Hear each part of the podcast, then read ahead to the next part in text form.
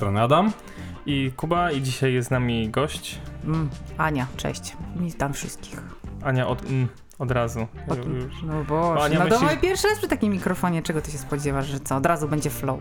Buzia blisko i Aha, radę. nos, nos na ten plastik, damy radę. Dobrze jest wszystko. E, Dzisiaj będziemy rozmawiać na temat tego, czym jest backstory. Ania nigdy nie prowadziła żadnej gry. Prowadziłaś kiedyś jakąś grę jako mistrz gry? Nie, nie, nigdy.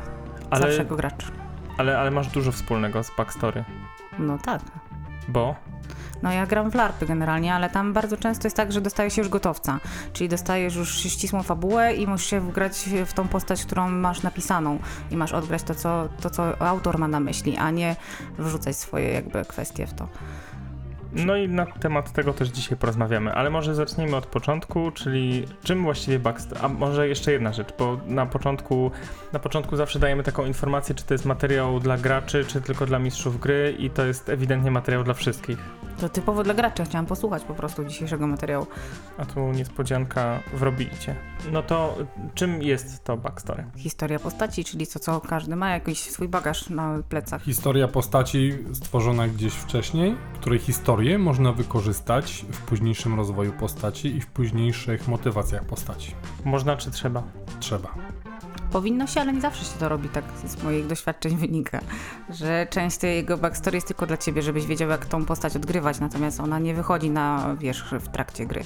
Jakiś przykład? A no nie wiem, że masz tam wspomnienie, że jak byłaś mała, to tata cię bił, no i przez to masz traumę, nie wiem, do mężczyzn, no ale to jak gdyby nie wychodzi, że musisz potem się wszystkim spowiadać, że tata cię bił, jak byłaś mała, tylko że podchodzisz z traumą do mężczyzn, no na przykład. Okej, no są to, jest to jakiś zestaw e, zarówno wytycznych, tak jak mówicie, który sprawia, że wiemy w jaki sposób postać odgrywać, a z drugiej strony jest to też em, zestaw, jak to nazwałeś, zahaczek dla mistrza.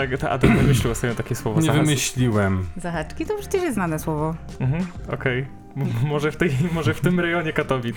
w naszej bańce.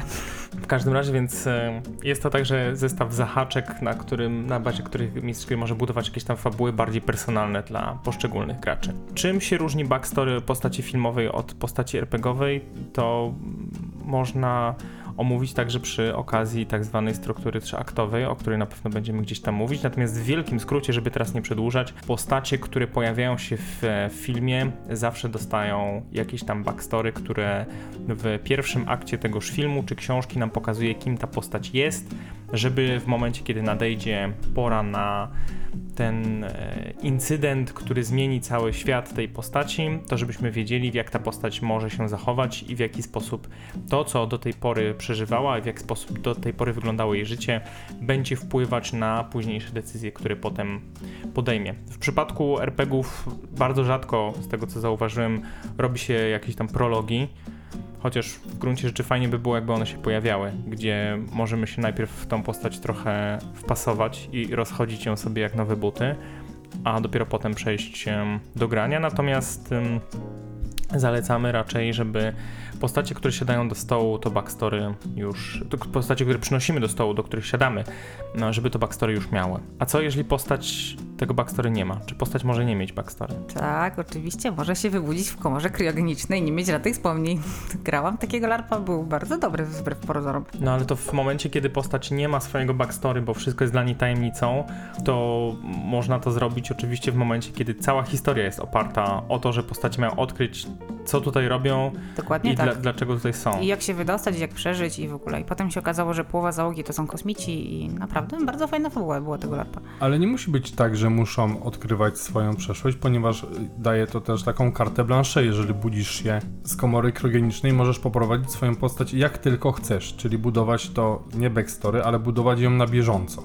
Nie trzeba wtedy być jakoś związanym z tym, co powinno ją definiować wcześniej, tylko można ją wybudować teraz w tym momencie, jak chcesz, jak widzisz, albo co uważasz, że jest potrzebne do fabuły. Czyli tam w karcie postaci był set skilli, na przykład, że umiesz technikalia, nie? Czyli coś sugeruje ci, że może byłeś jakimś Okej, no to inżynierem. jakaś nie? sugestia była. No jakieś takie z grubsza rzeczy były, natomiast nie wspomnieniowe, tylko jakby bardziej... tak, zahaczki. Tylko właśnie takie zahaczki, nie? Jakby.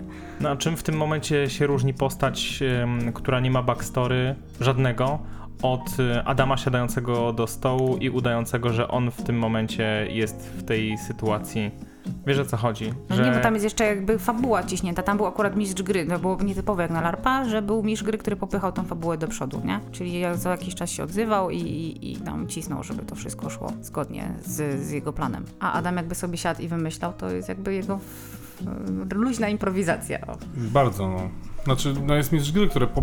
jest fabuła, którą prowadzi i postać stara się za nią podążać albo i nie.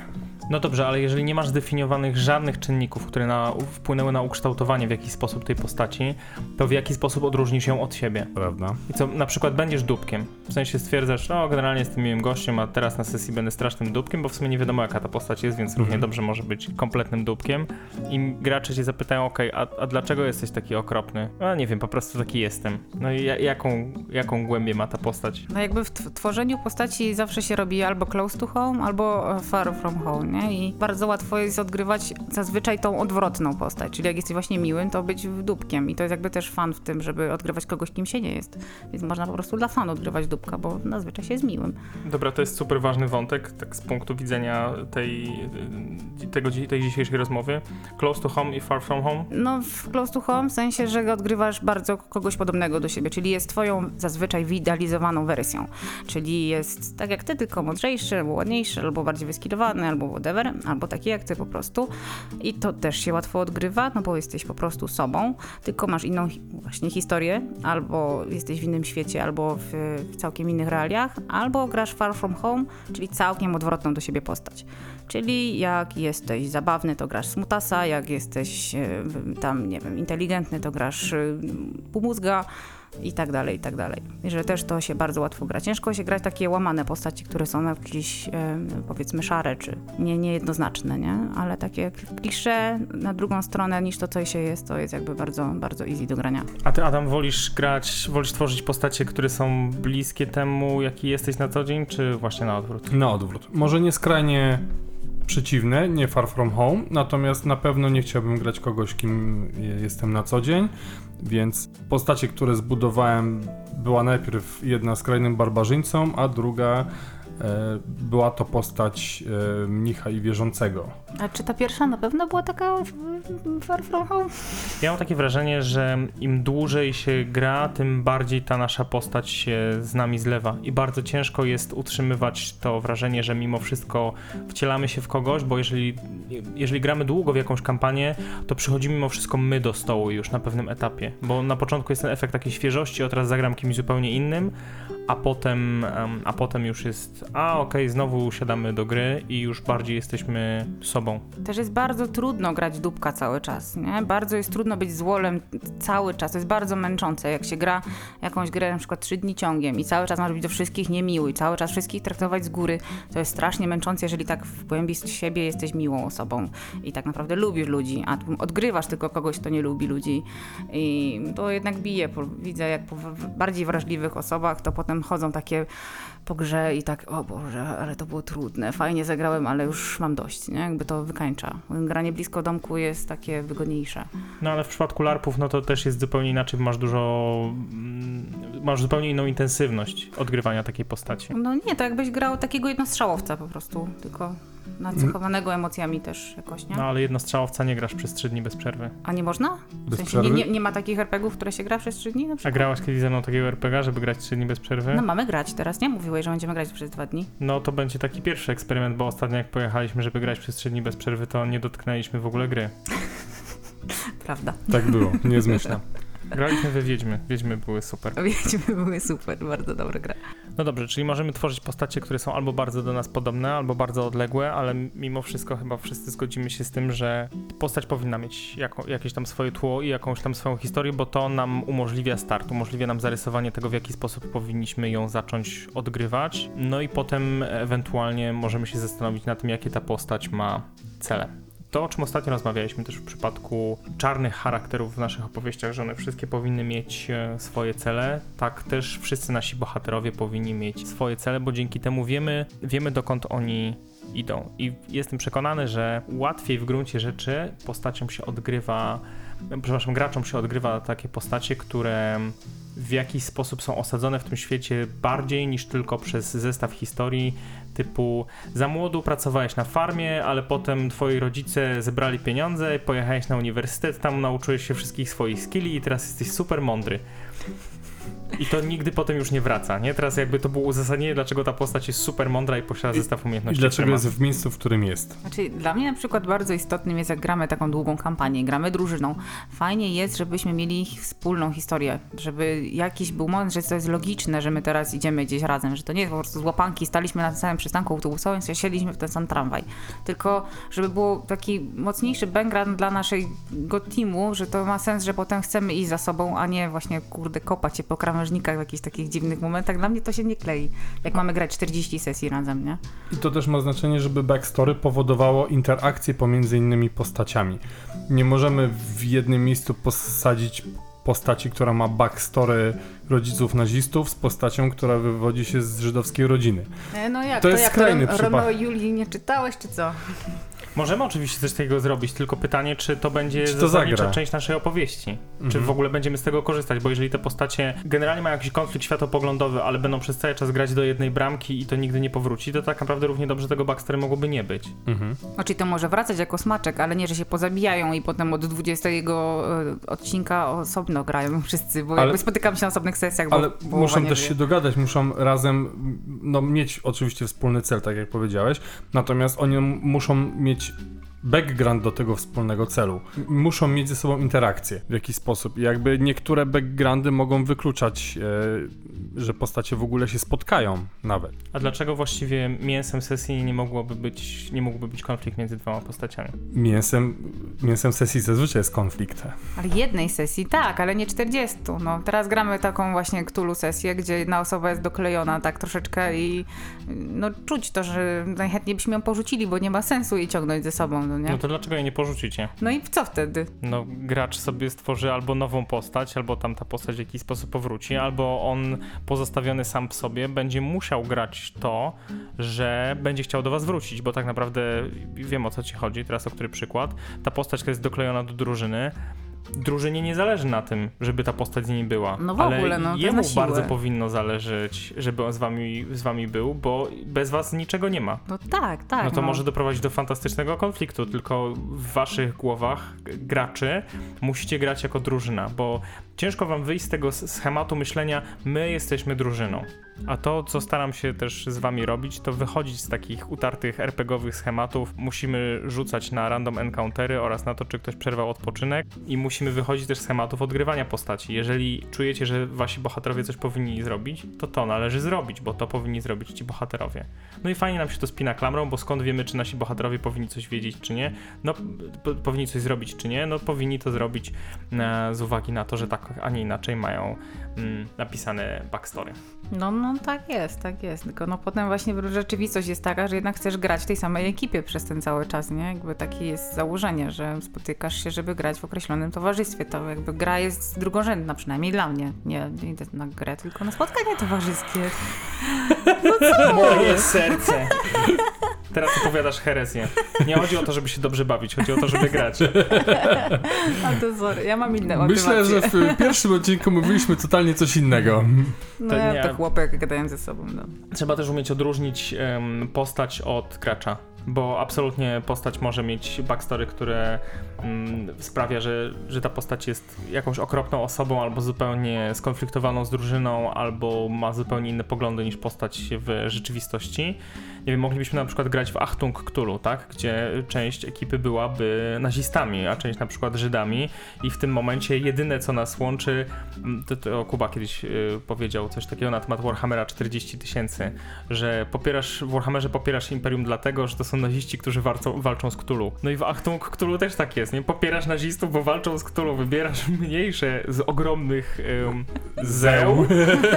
Kurde. No w każdym razie Wam została kultystką jednak. Wychodzę z założenia, że powinniście eksplorować pewne ścieżki, którymi postacie mogą podążać, bo takie właściwie są te postacie i o, rzeczy związane z grą i odgrywaniem nie powinny mieć wpływu na to. Wszyscy jesteśmy dojrzałymi ludźmi, więc nie powinno to mieć wpływu na naszą relację. I jeżeli czujecie, że że wasi bohaterowie powinni coś zrobić, nawet wbrew postaci, która jest w drużynie, to zróbcie to. No przecież to nie będzie tak, że przestaniemy ze sobą rozmawiać, tylko po prostu zagramy sobie razem w coś innego. A tym sposobem wszyscy się męczą. Wszyscy się męczą, bo czują, że powinni zagrać inaczej, ale starają się w jakiś sztuczny sposób grać do jednej bramki, mimo że struktura drużyny właściwie to uniemożliwia.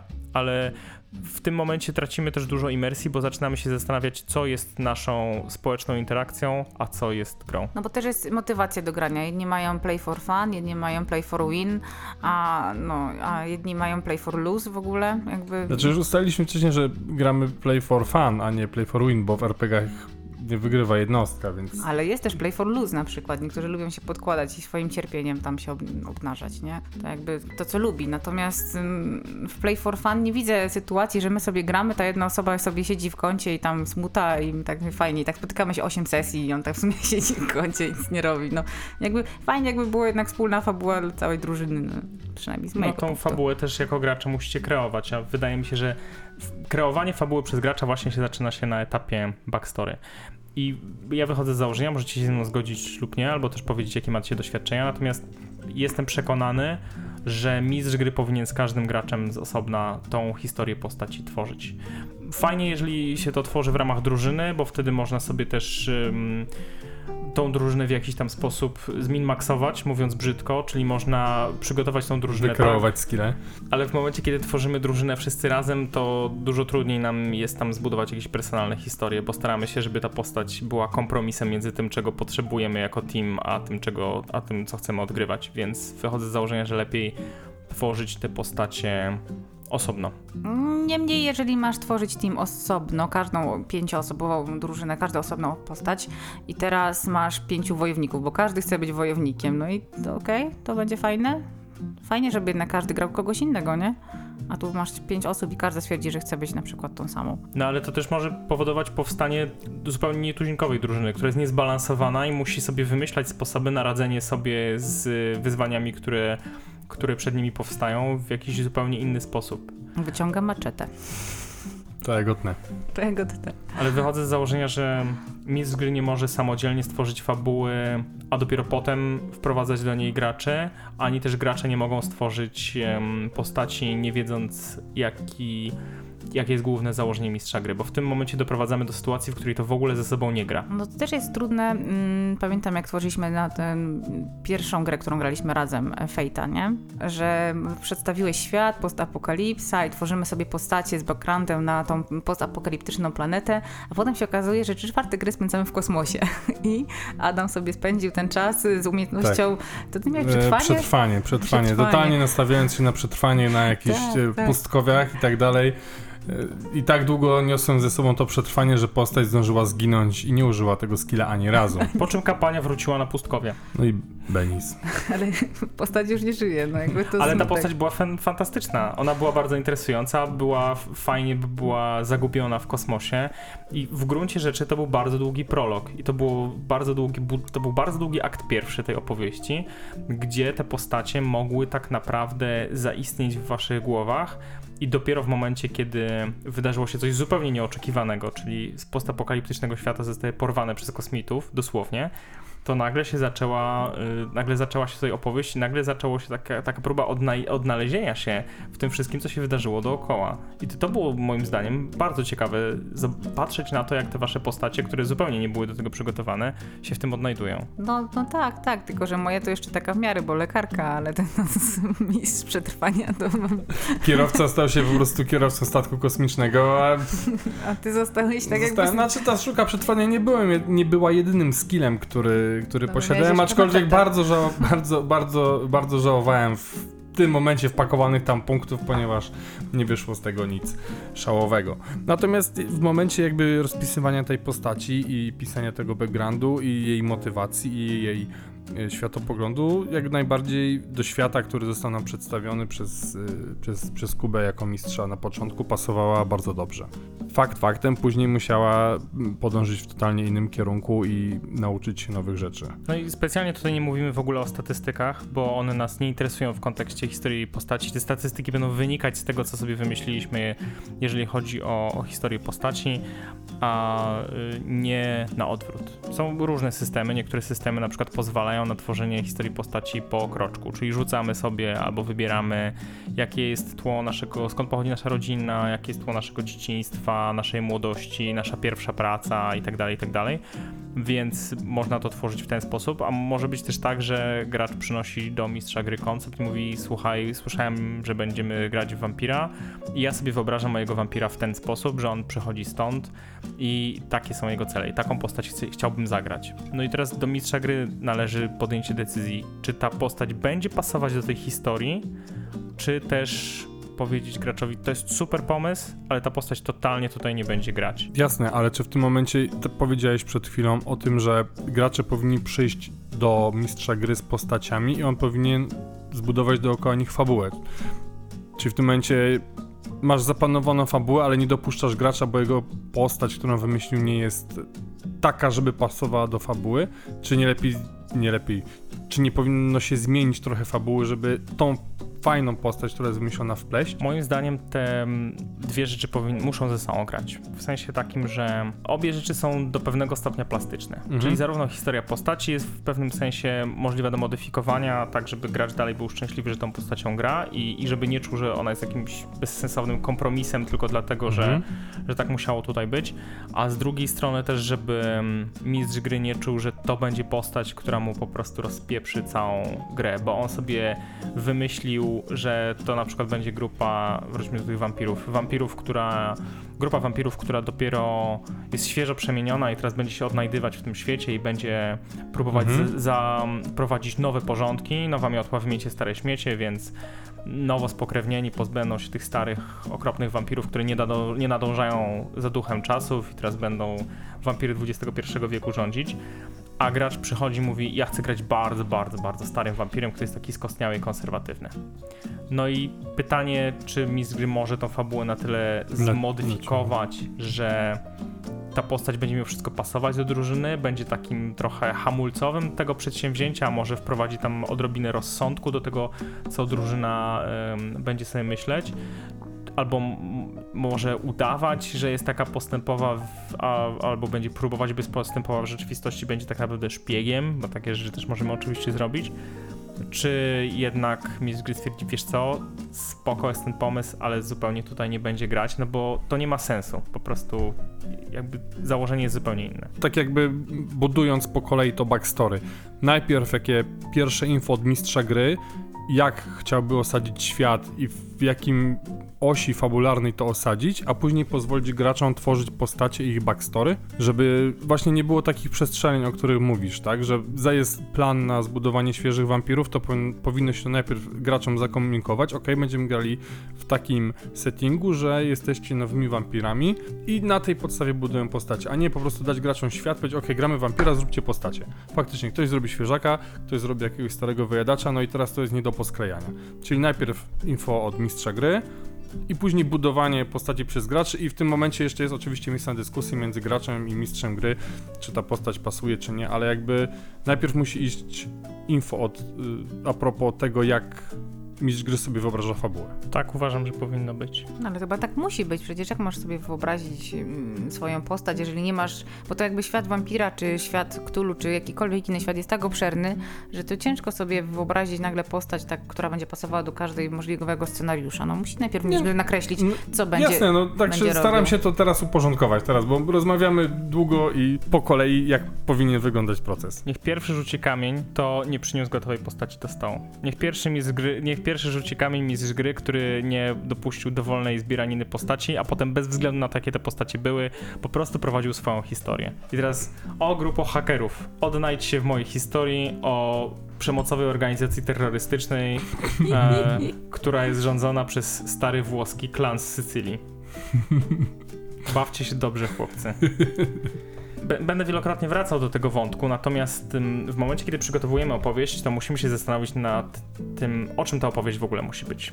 I z mojego punktu widzenia zawsze ta historia musi być o czymś. I bardzo chcę, żeby oprócz tego, żeby tam był jakiś fajny koncept, na przykład myślę sobie, co by było, gdyby ludzi z postapokaliptycznej Ziemi porwali kosmici, na przykład, to ta opowieść jeszcze dla mnie musi o czymś być. Ona musi na koniec mieć jakiś morał. Po to w gruncie rzeczy jako cywilizacja opowiadamy sobie historie, żeby one jakieś tam podsumowanie i morał miały. W związku z tym te nasze postacie też muszą em, być wpasowane w tą opowieść o jakimś tam elemencie ludzkiej natury, który chcemy opisać. W związku z tym one powinny przechodzić, jak to się ładnie w fachowej literaturze mówi, swój character arc. Nie wiem, jakie jest tłumaczenie po polsku, ale generalnie fajnie jest, jeżeli ten nasz ark się w jakiś sposób dla tej postaci zamknie, bo to nie chodzi nam generalnie o to, żeby ci gracze po prostu sobie szli i, i zobaczyli sobie tą fabułę, jak w muzeum fabuł, gdzie sobie przechodzą po prostu od elementu do elementu, zobaczycie tutaj taka scena, tutaj taka scena, tutaj boss, możecie nacisnąć przycisk i będziecie się z nim ciulać, nie? E, to fajne. No ale to jest mało satysfakcjonujące, nie? Bo w gruncie rzeczy do muzeum fabuły może wejść każdy. No i teraz y, pytanie, czy, czy ta twoja postać się tam będzie dobrze bawić? Czy ona jest tym nieznośnym dzieciakiem, która wolałaby teraz grać w piłkę?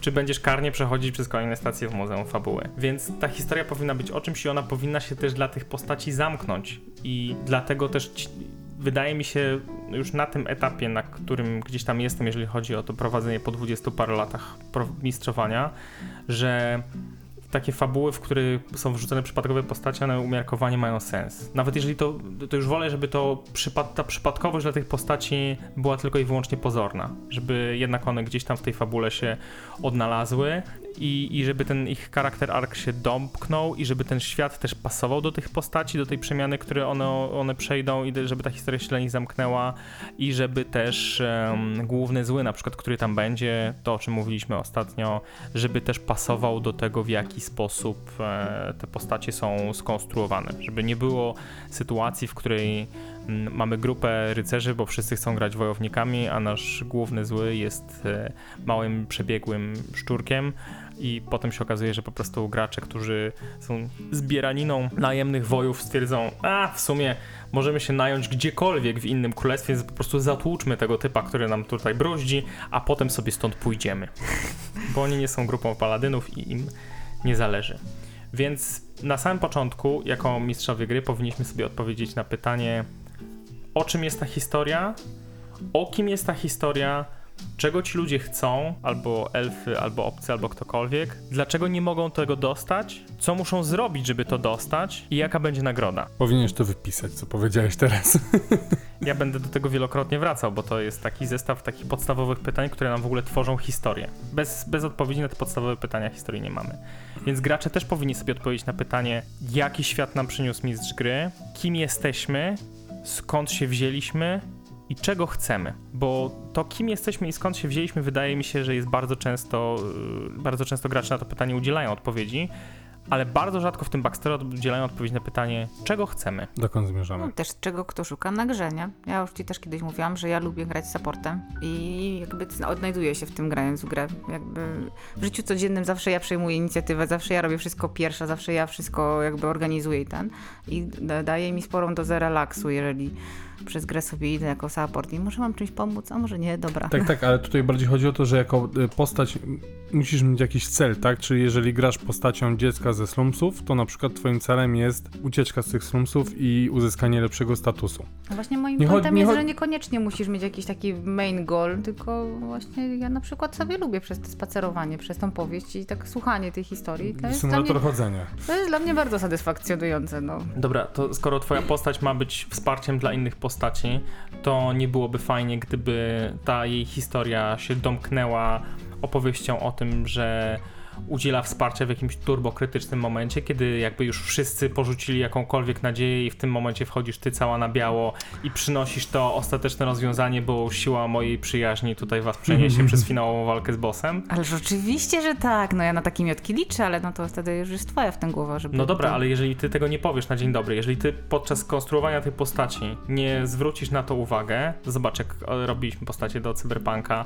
mm, w jaki sposób e, z tobą na ten temat rozmawiałem. W momencie, kiedy nie zwrócisz na to uwagi na dzień dobry i nie powiesz, ok, moja, mojej postaci najbardziej w życiu zależy na tym, to nie będzie dla niej żadnej historii zbudowanej, bo to jest tak, tak naprawdę to jest taki lepszy NPC. On po prostu jest i ma jakiś zestaw skilli, od czasu do czasu można go użyć, ale to nie jest posta, to nie jest bohater historii, to nie jest protagonista. No dobra, no mm, okej, czyli trzeba bardziej klarownie na początku y, swoje cele tam zaakcentować, żeby było jasność y, dla mistrza gry, co on tam ma uknąć. Aczkolwiek ja mam wrażenie, że ty to bardzo dobrze wyczułeś przy fejcie, piękną mi postać tam poprowadziłeś, jakby miała wspaniały end of sto- story i no...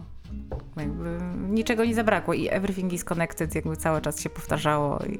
No ale ja mam 22 lata doświadczenia, jeżeli chodzi o prowadzenie gier i, i generalnie wydaje mi się, że dość dobrze wyczuwam intencje ludzi, z którymi pracuję i z No którymi się widzisz. bawię i z którymi spędzam czas.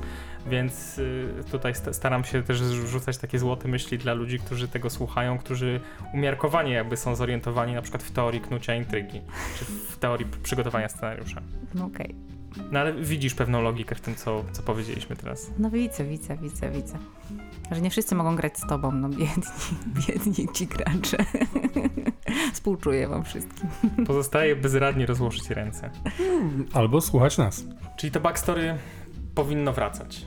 Bo je- jest często tak, że tworzymy postać, ona ma jakiś backstory, gracz przynosi nam po prostu kartkę A4 albo wysyła nam maila i, i to jest historia mojej postaci, mieć grę czytam, mm, super, super, no będzie ci się tym fajnie grało, dobra. Dobrze będziesz dopierdalał. Ej, czemu od razu szydera? Nie? I koniec. Przepraszam bardzo. I jakby to, ale to już nigdy więcej nie powraca. Ja bardzo lubię, jak to powraca. Ja bardzo lubię, jeżeli backstory, które wymyśliłem, do którego jeszcze włożyłem. W sensie przy naszej pierwszej grze wspólnej Kuba nie włożyłem dużo tam wysiłku, będę szczery, ale teraz się postarałem dużo bardziej. Yy, I cieszę się za każdym razem, jak to wraca. Bo czuję, że ma to, że to, co zbudowałem wcześniej, ma sens, że ja się. Ja musiałem coś wymyślić i mistrz gry to przeczytał i potrafi później pleść jakąś e, wydarzenia z przeszłości mojej postaci na to, co się dzieje obecnie. Bardzo to lubię, jako gracz. No, dla mnie krem de la creme było cały czas fate, bo ty to wszystko sam z siebie wyciągałeś i ja tylko tak sobie szłam za tym. To ta postać, którą w większości jednak pomogłeś mi stworzyć ty wtedy, pamiętam. Te moje wątki romantyczne, które się potem właśnie pięknie dopinały na sam koniec, a jakby nie wiem, czy ja bym sama, była w stanie sama to tak wymyśleć. Tu Jones, ja nie jestem aż tak kreatywnym człowiekiem. Ja sobie lubię iść z tą historią, ale to nie jest mój główny skill, że siedzę w toalecie i nagle wymyślam sobie wspaniałe historie, jak tam walczę ze Naj- smokami. Nie? Najlepsze miejsce do wymyślania. No, Pod prysznicem. Mhm. Generalnie z tym powracającym backstory jest tak, że jeżeli postać tworzy, jeżeli gracz tworzy historię do swojej postaci i tam jest napisane, że on ma brata, który kiedyś uciekł z domu i w ogóle ojczym bił tego brata i ten brat obiecał, że na całej rodzinie się zemści, na naszym bohaterze też, bo on go nie bronił. I ten brat potem nie powraca, nie powraca, nie powraca, nie powraca, nie powraca i nagle na sam koniec, jak wychodzi finałowy boss, to okazuje się, że jego głównym przydupasem jest ten brat. Jest takie, kim ty jesteś? Poczekaj. A, dobra, poczekaj, moje backstory, telefon, ten mail, który wysłałem do mistrza gry 8 miesięcy temu. Scroll, scroll. Eee, Błażej! O, to ty, Błażej, jak mogłeś to zrobić? No to wiecie, to, nie, to się absolutnie mija z jakimkolwiek celem, bo to w ogóle nie, nie rezonuje z całą tą opowieścią. To jest takie zupełnie przypadkowe. Więc jeżeli zakładamy, że Squid Games tak teraz było. nie widziałem, O. No też nie.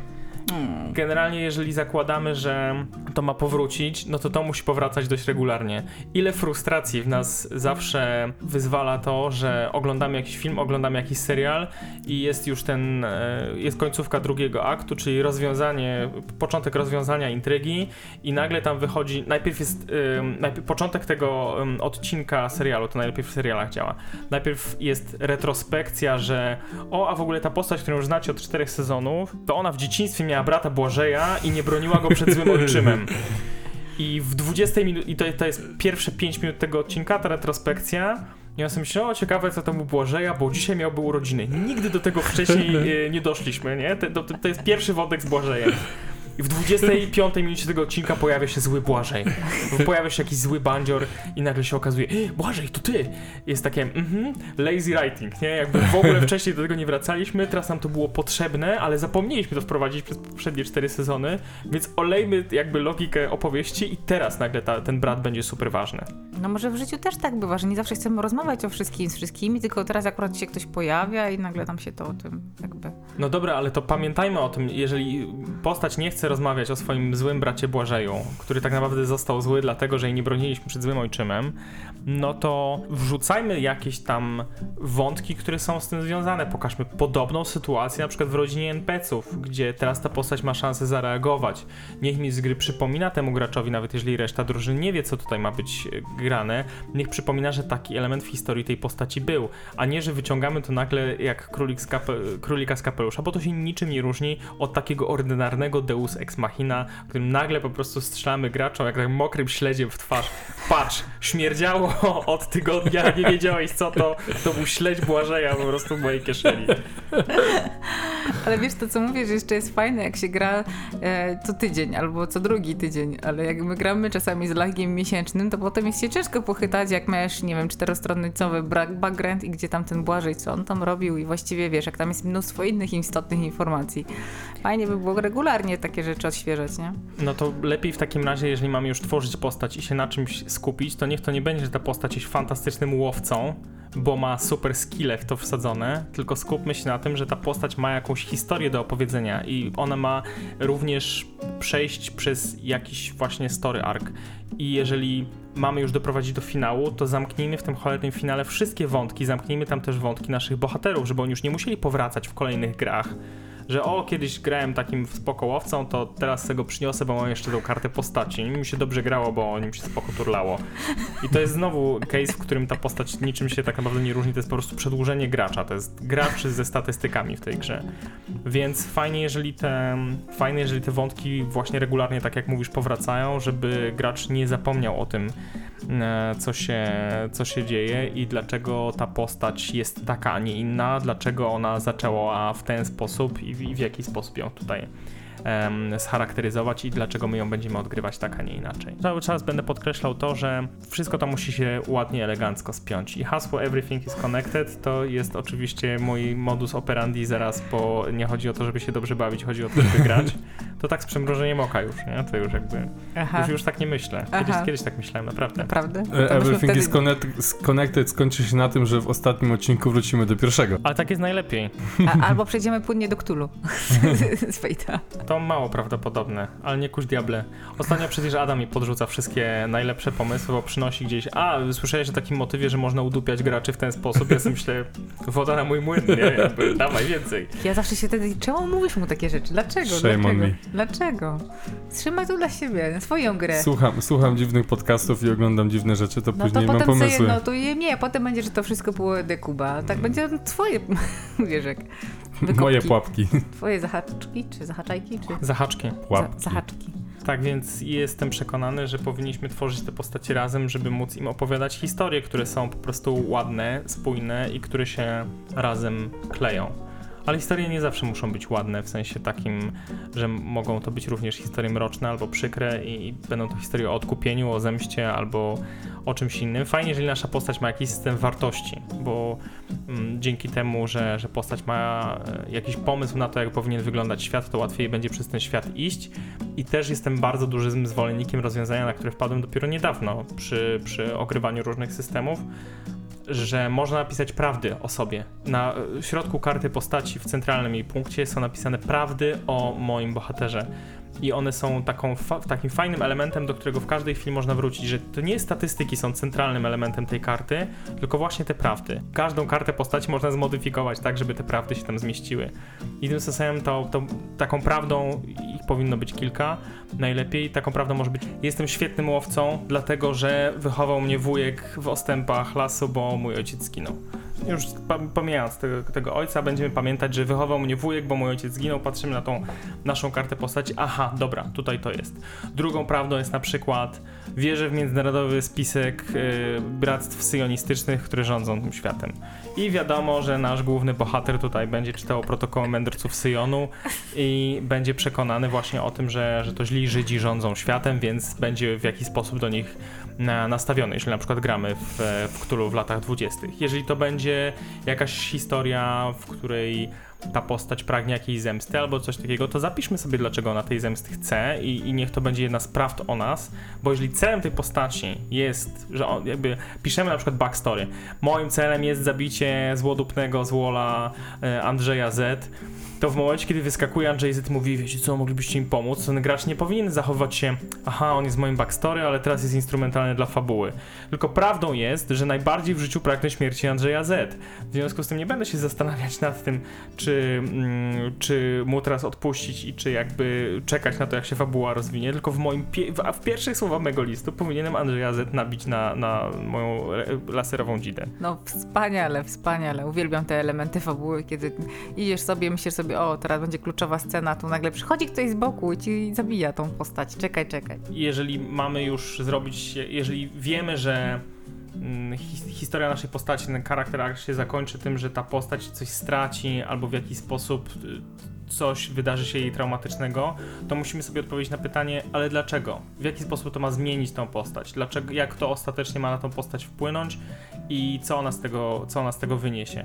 Bo to jest ostatnie i ogromnie ważne pytanie, które sobie musimy postawić przy tym, jak budować opowieść, czyli kim są bohaterowie, kim są bohaterowie naszej opowieści, o czym jest ta opowieść, o kim, czego ci ludzie chcą, dlaczego nie mogą tego dostać i w jaki spo- co muszą zrobić, żeby to ostatecznie dostać. Ale pamiętajmy o tym, że nasi bohaterowie wyruszają w drogę po to, żeby dostać jedną rzecz, ale na koniec powinni dostać to, czego naprawdę potrzebowali. Nie tego, czego chcieli, a to, to, czego potrzebowali. Jakby wszystkie historie, wszystkie baśnie o tym są, więc em, nasze historie też dobrze będzie, jeżeli takie są, bo to po prostu da tym postaciom najwięcej satysfakcji, że zobaczymy, jak one się zmieniają w toku tej gry i jak one ostatecznie dostają jakąś tam fajną rzecz, czy fajne zjawisko, czy dzieje się w ich życiu coś, co dopełni tej ich właśnie historii. Ale to są fajne historie. A jakie są niefajne historie? Najgorsze backstory ever. Ja mam chyba za małe doświadczenie, żeby się wypowiedzieć. Ja nie wiem, czy jest coś takiego jak złe backstory. Jest, Nie. zawsze. Nie, ale jak to? To ja wam powiem, jak jako mistrz co, co mnie najbardziej rozbraja, jak gracze No. przynoszą. Pierwsza rzecz to jest, ja chcę, żeby moja postać była jak Jason Bourne. On został wyrzucony na plaży, jest doskonały we wszystkim, ale nie wie dlaczego, skąd to się wzięło, wymyśl coś. To już o tym mówiłam, no, no, no. To, to, to jest opowieść o mnie i teraz ty musisz po prostu, cały ciężar jest na mistrzu gry, nie? Ja będę se grał, ja, to będę ja przy stole, tylko taki super fajny. Em, a ty sobie wymyśl, skąd ta moja postać umie te wszystkie rzeczy. Druga rzecz oczywiście to jestem super znany, bo jestem kimś tam fenomenalnym. I to zupełnie nie pasuje do opowieści i nagle masz celebrytę przy stole i dobra, to się skradam. Tak? To się skradasz, bo próbujesz oszukać strażników, że to nie ty, jak oni kojarzą twoją mordę, bo widzieli ją na Instagramie 5 minut temu, daj spokój.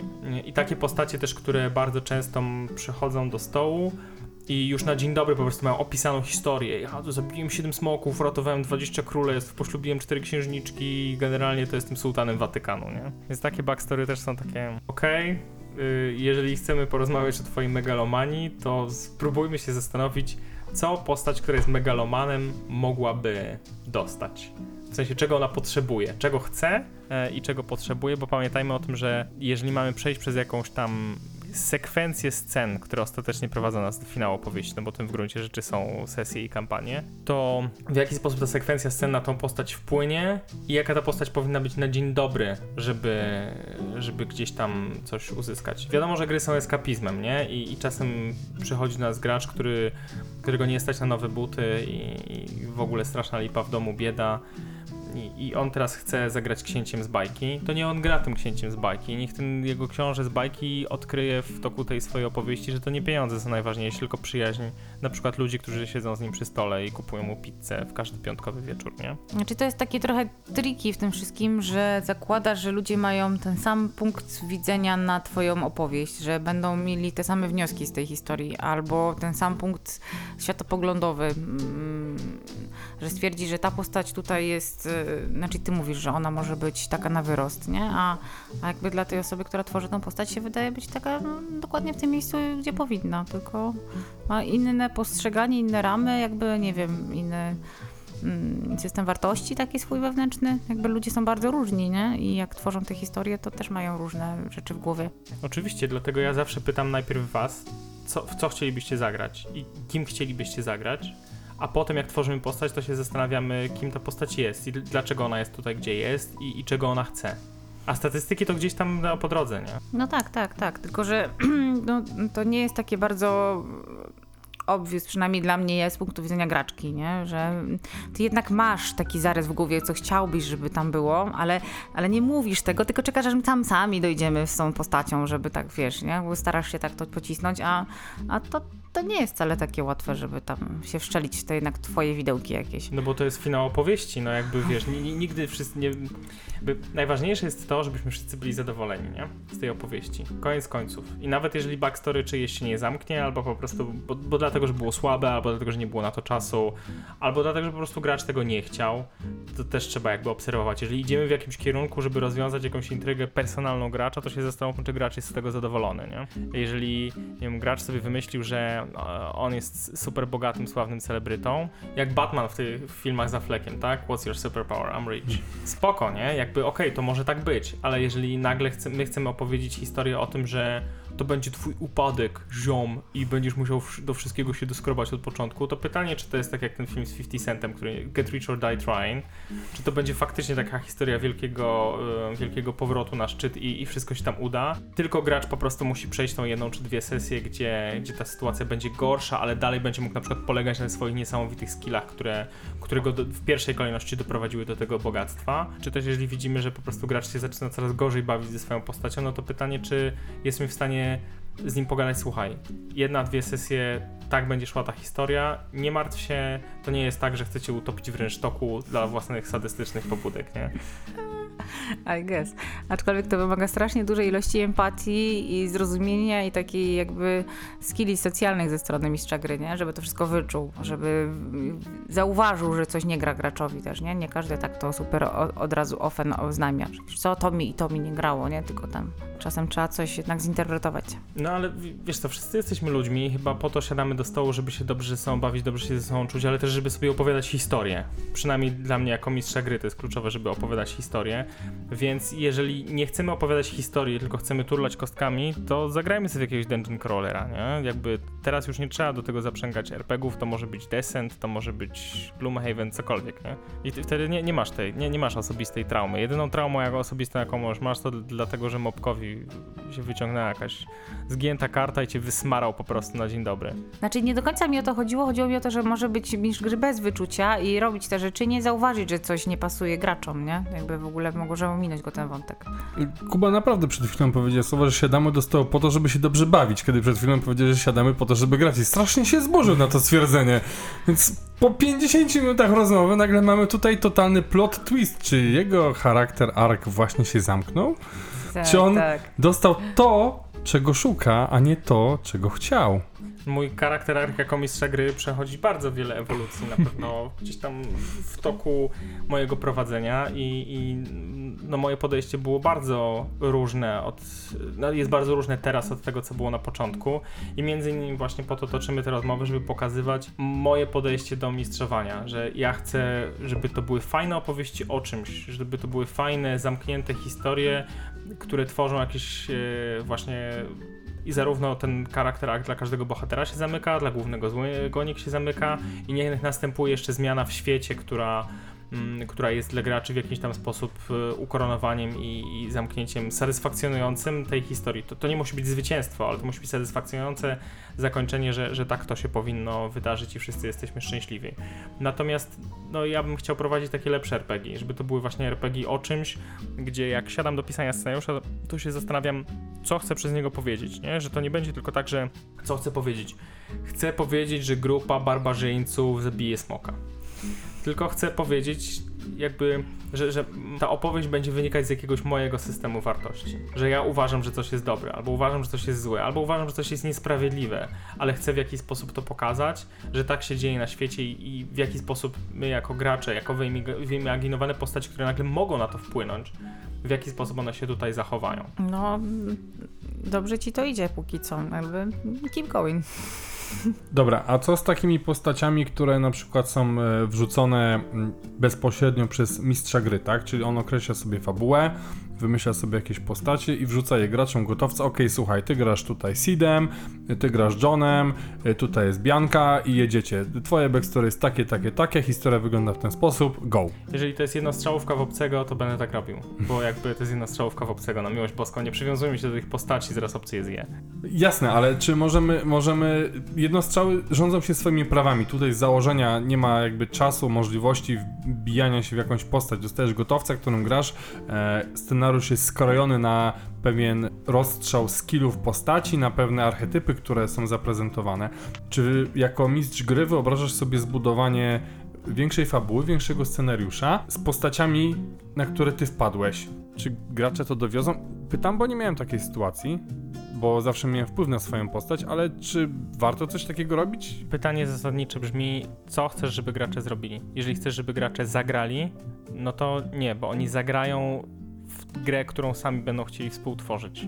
Ale jeżeli chcesz, żeby oni odegrali jakieś postacie, no to śmiało. Pytanie tylko, jakie jest twoje założenie. Jeżeli mam gracza, który jest doświadczony i wiem, że on pociągnie coś tam, na przykład brakuje mi takiej postaci w drużynie, żeby ona była, na przykład, żeby zdradziła drużynę w jakiś sposób, nie? No to usiądę z tym graczem i sobie mówię, słuchaj, potrzebuję zdrajcy w tej historii. Pro, proszę cię, zrób to, to i tamto. Zastanówmy się teraz, dlaczego tym zdrajcą będziesz. Raczej nie, chyba nigdy nie zrobiłem czegoś takiego, że powiedziałem, słuchaj, tutaj masz takiego typa, on generalnie jest bucem, albo jest super przyjazny w stosunku do wszystkich, a tak naprawdę jest taki, jego historia jest taka, wziął się stąd i stamtąd teraz weź tym graj. Bo wychodzę z założenia, że nie trafię na 100%. Oczywiście mogę komuś przynieść taką postać i, i ten gracz w jakiś tam sposób tą postać doszlifuje i, i zaprezentuje swoją własną wersję tego jak aktor na scenie, ale dalej to będzie dalej to będzie aktor na scenie, to będzie taki lepszy NPC. To będzie NPC, Mhm. którego kontroluje gracz i teraz jeżeli chcę mieć taką jedną postać w drużynie, to wybiorę do tego gracza, który wiem, że to, Mhm. że to dowiezie i będzie mu to też sprawiało radość, że jest częścią mojej intrygi, ale poza jednostrzałówkami, gdzie i tak nie będziemy się wczuwać w te postacie, no bo tak jak mówiłem, O- one odegrają. tak, za, zaraz Dalej. spadną. No bo za jednostrzałówkami to nie wyobrażam sobie, żeby całą drużynę zrobić, no bo tak naprawdę zm- zmuszam jako mistrz gry w tym momencie graczy, żeby oni zatańczyli tak, jak ja im zagram i to jest taki mój teatr like, nie? Ja jako Mhm. mistrz gry sobie umyśliłem wszystkich, fabułę i teraz musicie grzecznie przejść przez tą fabułę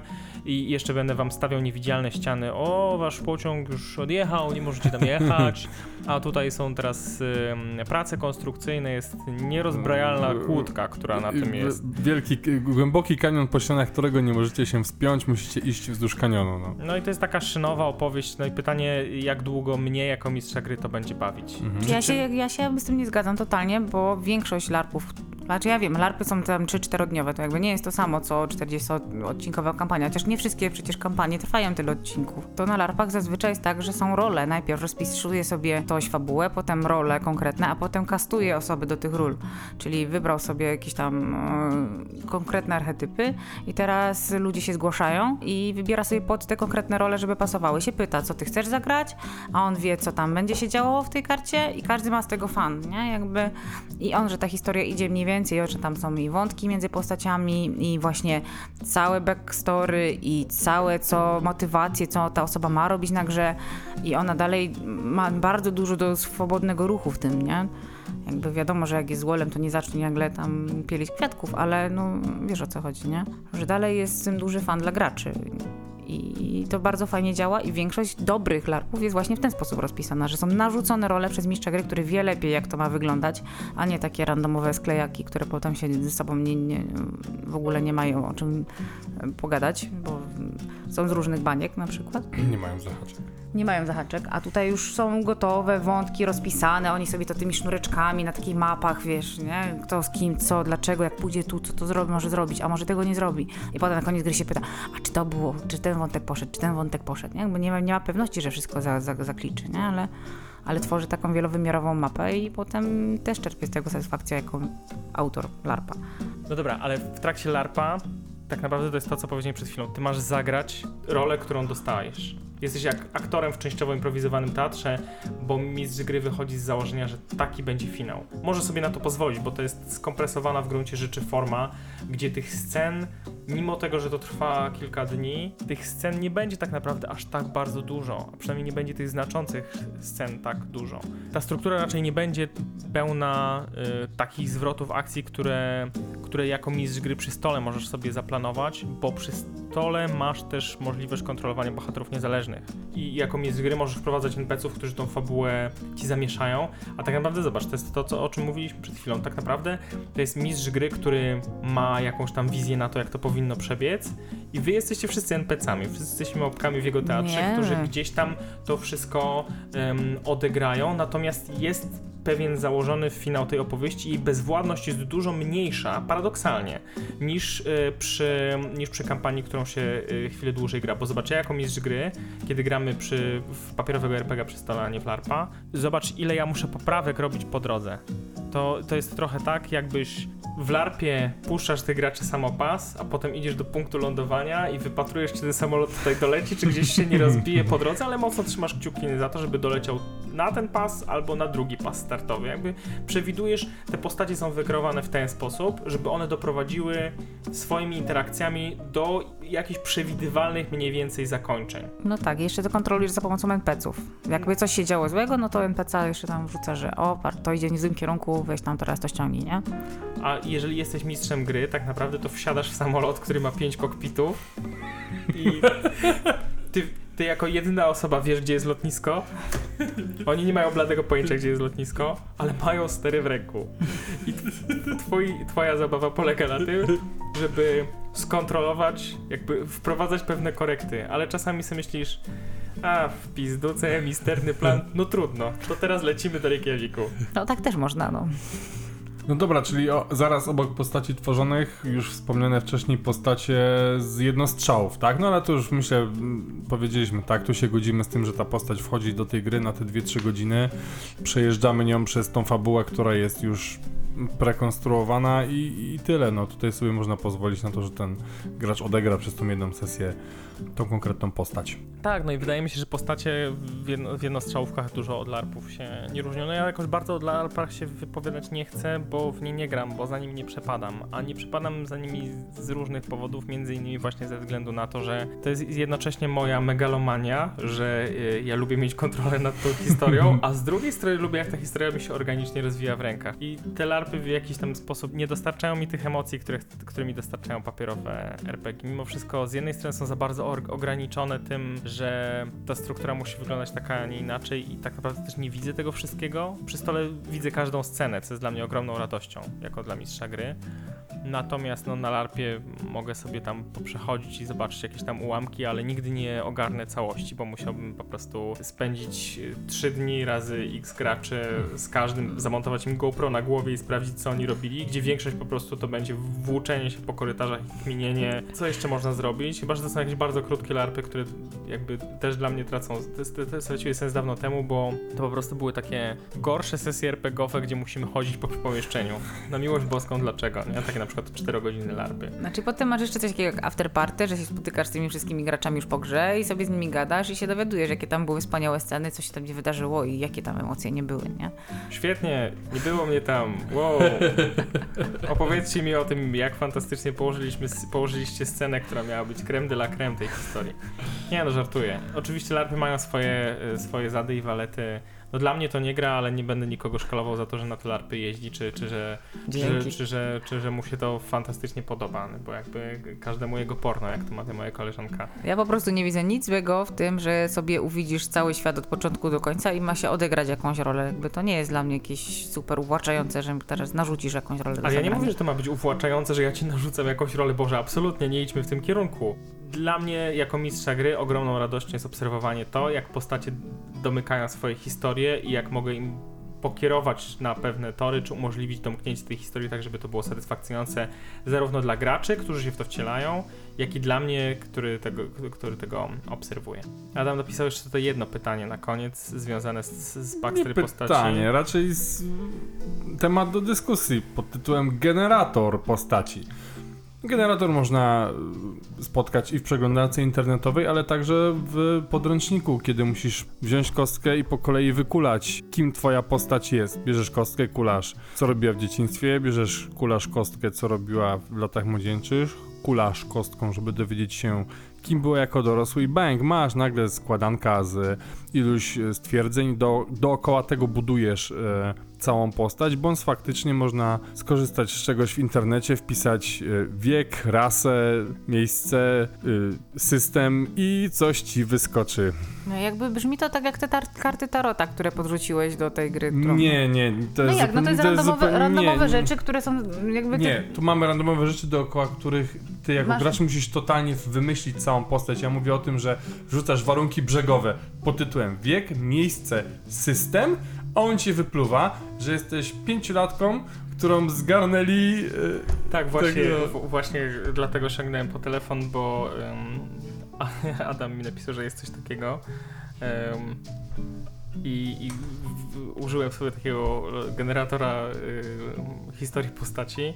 I wyszła mi historia postaci, która jest y, nieustraszona, lojalna i tajemnicza, em, ale musi uważać na swoją y, straszliwą przeszłość, ponieważ y, urodziła się i wychowała w rodzinie z klasy średniej w złamanym miasteczku, cokolwiek by to znaczyło, może, może była tam jakaś, nie wiem, kryzys gospodarczy albo coś.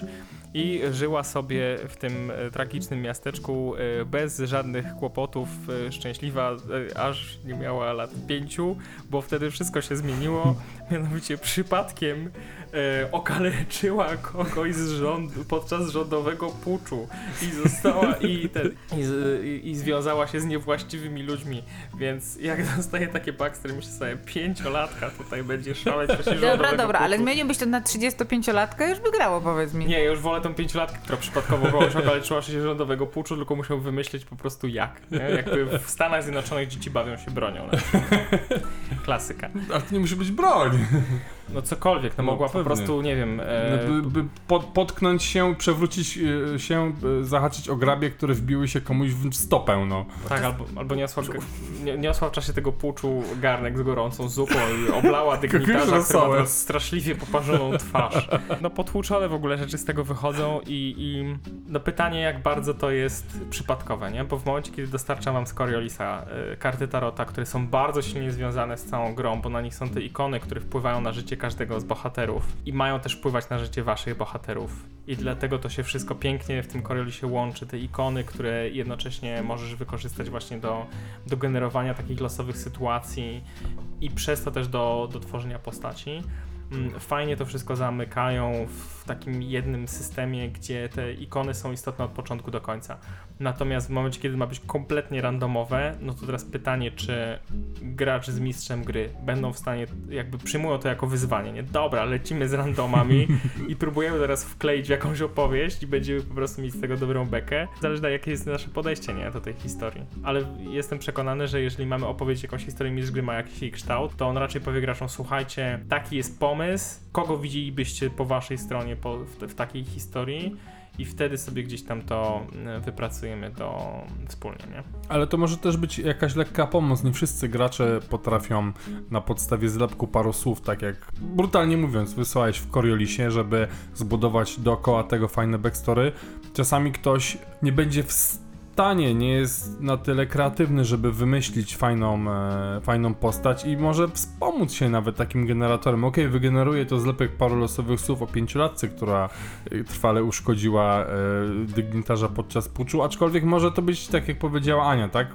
Przerabiamy z pięciolatki na trzydziestolatkę, wrzucamy ją w konflikt wojskowy w miejscu, w którym jest i mówimy doklejamy jej, że nie wiem, faktycznie przechodziła i nie wiem, jej wypaliła, wystrzeliła racę na e, proteście, która akurat trafiła dygnitarza prosto w oko. M- można coś z tego kleić, tak? Jest to jakaś zahaczka No ale to na której możemy się wesprzeć. Ale tak, wymaga kreatywności, ale pomaga znaleźć jakiś początek tej historii. Nie musimy wymyślać od zera jakiegoś sztampowego ojczyma, który bił brata yy, Błażeja. Błażeja, prawda? I, i, i nie musimy nakręcać tego taką historią typową, którą znamy z seriali, z telewizji, yy, z książek, z y, takich mediów, które na nas mocno wpływają.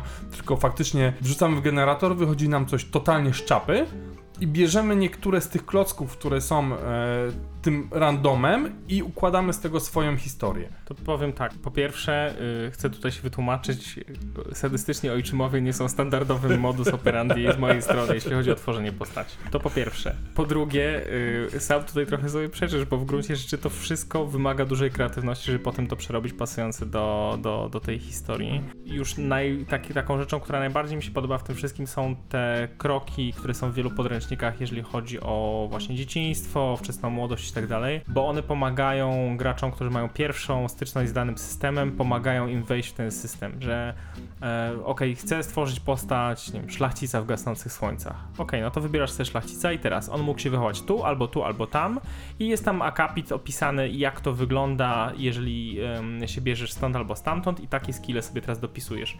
I te skille są też efektem tego, jak tą postać e, poprowadziłeś przez jej wcześniejsze etapy życia. I to pozwala też na mocniejsze związanie się z tym światem. Rzecz do Coriolisa wam też wysłałem po to, w takim, a nie innym kształcie, żebyście do cholery przeczytali opis świata i się zainteresowali tym, jak najważniejsza mechanika, która tam jest, czyli wiara mm, w ikony, działa i w jaki sposób ona może wpłynąć na wasze życie i tym samym tak organicznie po prostu sobie na to spojrzycie, bo będziecie sobie konfrontowali te, te zapisy o tych ikonach z tym, czego potrzebujecie do historii waszej postaci. Przy czym no, one są na tyle otwarte do, do interpretacji, że tak naprawdę można tam podciągnąć, podciągnąć wszystko. Czyli podsumowując, generator fajnie, jeżeli jest zbudowany dookoła konkretnego systemu i pozwala poruszać się już w ramach systemu, a nie po prostu coś randomowego z internetu. Tak jak mówiłeś w przypadku gasnących słońc, że jest to dobrze powiązane z skillami i z całym światem. Tak jest. Ja bym była bardzo za takimi pomocami naukowymi do tworzenia postaci. Im więcej tego, tym lepiej.